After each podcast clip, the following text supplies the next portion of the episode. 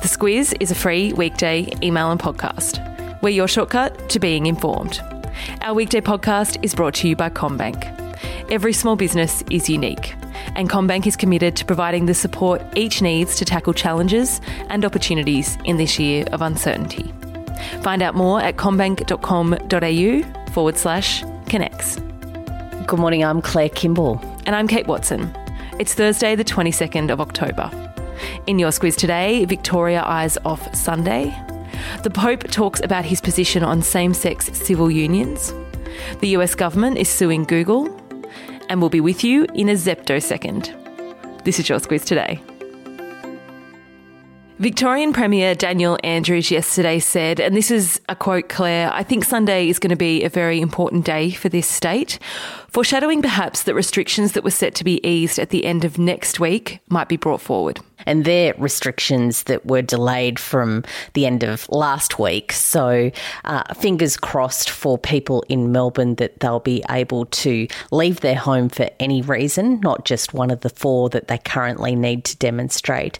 Uh, also, looking at the reopening of retail uh, and some hospitality and events uh, also in Melbourne, and looking more broadly to what can be done in regional Victoria. So, Sunday's the day again. This comes after more pressure was put on the Premier to reconsider the current lockdown restrictions, especially in light of the government's announcement and then reversal that crowds could attend the Cox Plate on the weekend. There's also been a letter from bosses of some of Australia's largest employers, such as Wesfarmers and BHP, urging him to more quickly relax restrictions. And Andrews' response to that is, yeah, sure, let's do that, but we have to deal with the health problem first. And really, that's part of this circular argument about uh, people urging Daniel Andrews to move quickly and, and him saying that the health issues are real. Uh, also, pressure being put over this hotel quarantine inquiry. And Chief Health Advisor Brett Sutton yesterday didn't attend Daniel Andrews' daily press conference. He doesn't always attend, but he usually is there. What Daniel Andrews says was that he has a lot to do and he'd be getting on with that. The hotel quarantine inquiry still has a lot of focus on it with a lot of uh, questions still still being asked about what happened with that program.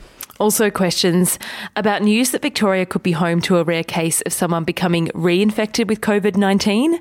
That's notable as there are only a few cases of coronavirus reinfection across the world. It's something researchers are keeping an eye on because it could have significant implications for the development of a vaccine and also for developing immunity across communities. Pope Francis Claire has told a new documentary, which is due for release later this week, that he supports civil unions for same sex couples. It's the clearest language that Pope Francis has used on that subject since his election as Pope in 2013. But people who follow him closely say that they're not particularly surprised about that, that that's a position that he took when he was Archbishop of Buenos Aires. He says that he maintains opposition to same sex marriage, but there should be some legal protections for people in those same sex relationships, particularly when they have children. Francesco is the name of the documentary. It'll be released at a film festival in the US on the 25th of October. Of course, comments like this will be contested with Vatican watchers saying the liberal wing of the church will welcome it and it'll be criticised by the conservatives. Over in the US, and the election campaign, Claire, is getting towards the gritty end really gritty. If you didn't think it was a bit nasty and pointy before, it really certainly is heading in that direction, which doesn't particularly augur very well with the debate uh, on Friday at midday, our time uh, in the eastern states. Donald Trump has really amped up the attacks on Joe Biden, particularly about his uh, son and his business relationships. He's putting pressure on the Attorney General, William Barr, to launch a criminal probe into those business dealings.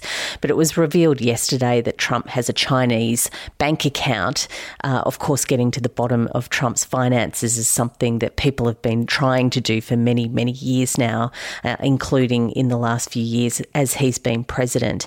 That's a thing because Trump has really taken aim at Biden in recent days, calling him soft on China. So lots of questions about uh, exactly what Trump's relationship with China and Chinese businesses has been. For Joe Biden's part, he's had a couple of days off the campaign trail to prepare for the debate, but is back on the road today, and former President Barack Obama will be joining him. Yeah, first appearance in this campaign. Obama will share the stage with Biden a bit later today.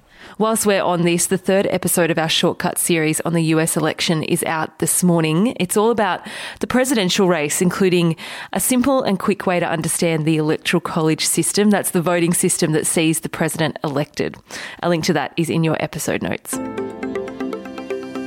Still in the US, and Google has 88% of the search market over there, something the US government isn't happy about. They're suing the tech giant and arguing it should be broken up. Yeah, they say that Google exercises its market power in ways that makes it almost impossible for consumers not to use them, and that stifles competition and innovation.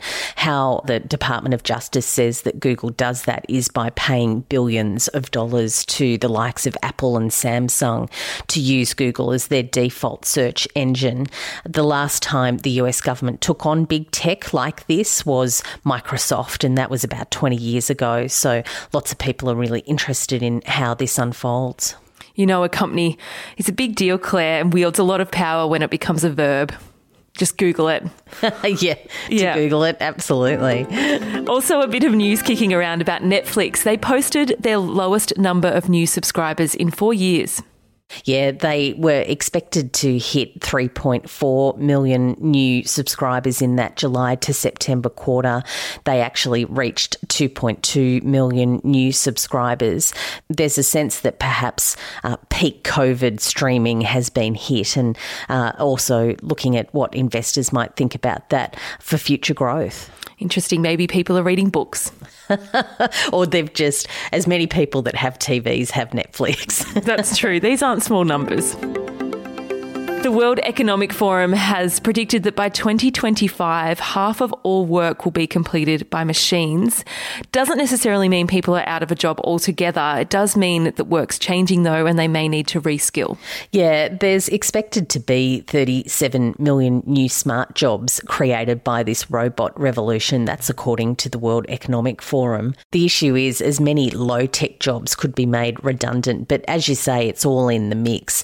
Jobs that are most at risk risk are considered to be in factory work and data processing, also in administration. That largely affects low paid, lower skilled workers. But as for jobs that are being created, it's really anything that requires a human touch, like caring roles and also analytical roles like big data and also the green economy. One for those kids out there completing the HSC. Good to get across this to have a look at what jobs might be there for them in the future. If you want to make a buck, you've got to be with the trend.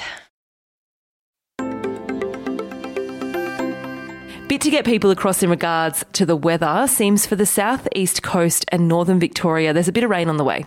Yeah, get your brolly out if you're in eastern Queensland, in New South Wales, and also in northern Victoria. They're expected to receive rainfall of up to 50 mil. Also, looking at hail, flooding, strong winds. All eyes are on how that might affect the footy grand finals on the weekend. Yeah, lots of chat about whether there'll be rain for the, the first ever grand final outside of Victoria for the AFL on Saturday night. That'll be in Brisbane. And then, of course, on Sunday, the NRL grand final is in Sydney. So the Bureau of Meteorology says there's a chance of storms, but it's too soon to tell. And to finish off, scientists have recorded the shortest period of time ever. What is it? A zeptosecond a zeptosecond, and in fact, it's 247 zeptoseconds to be exact. That's how long it takes a particle of light to cross a single molecule of hydrogen, and it's the shortest period of time that's ever been recorded, scientists said this week. Makes a jiffy look long. jiffy is a very long time, particularly if that's how long it takes you to get ready in the morning. that's all from us. We'll catch you tomorrow.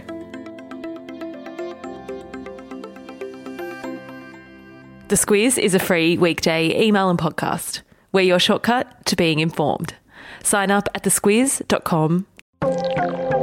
We talk a lot about cybercrime and hacking because almost every day there seems to be some breaking news about another big data breach.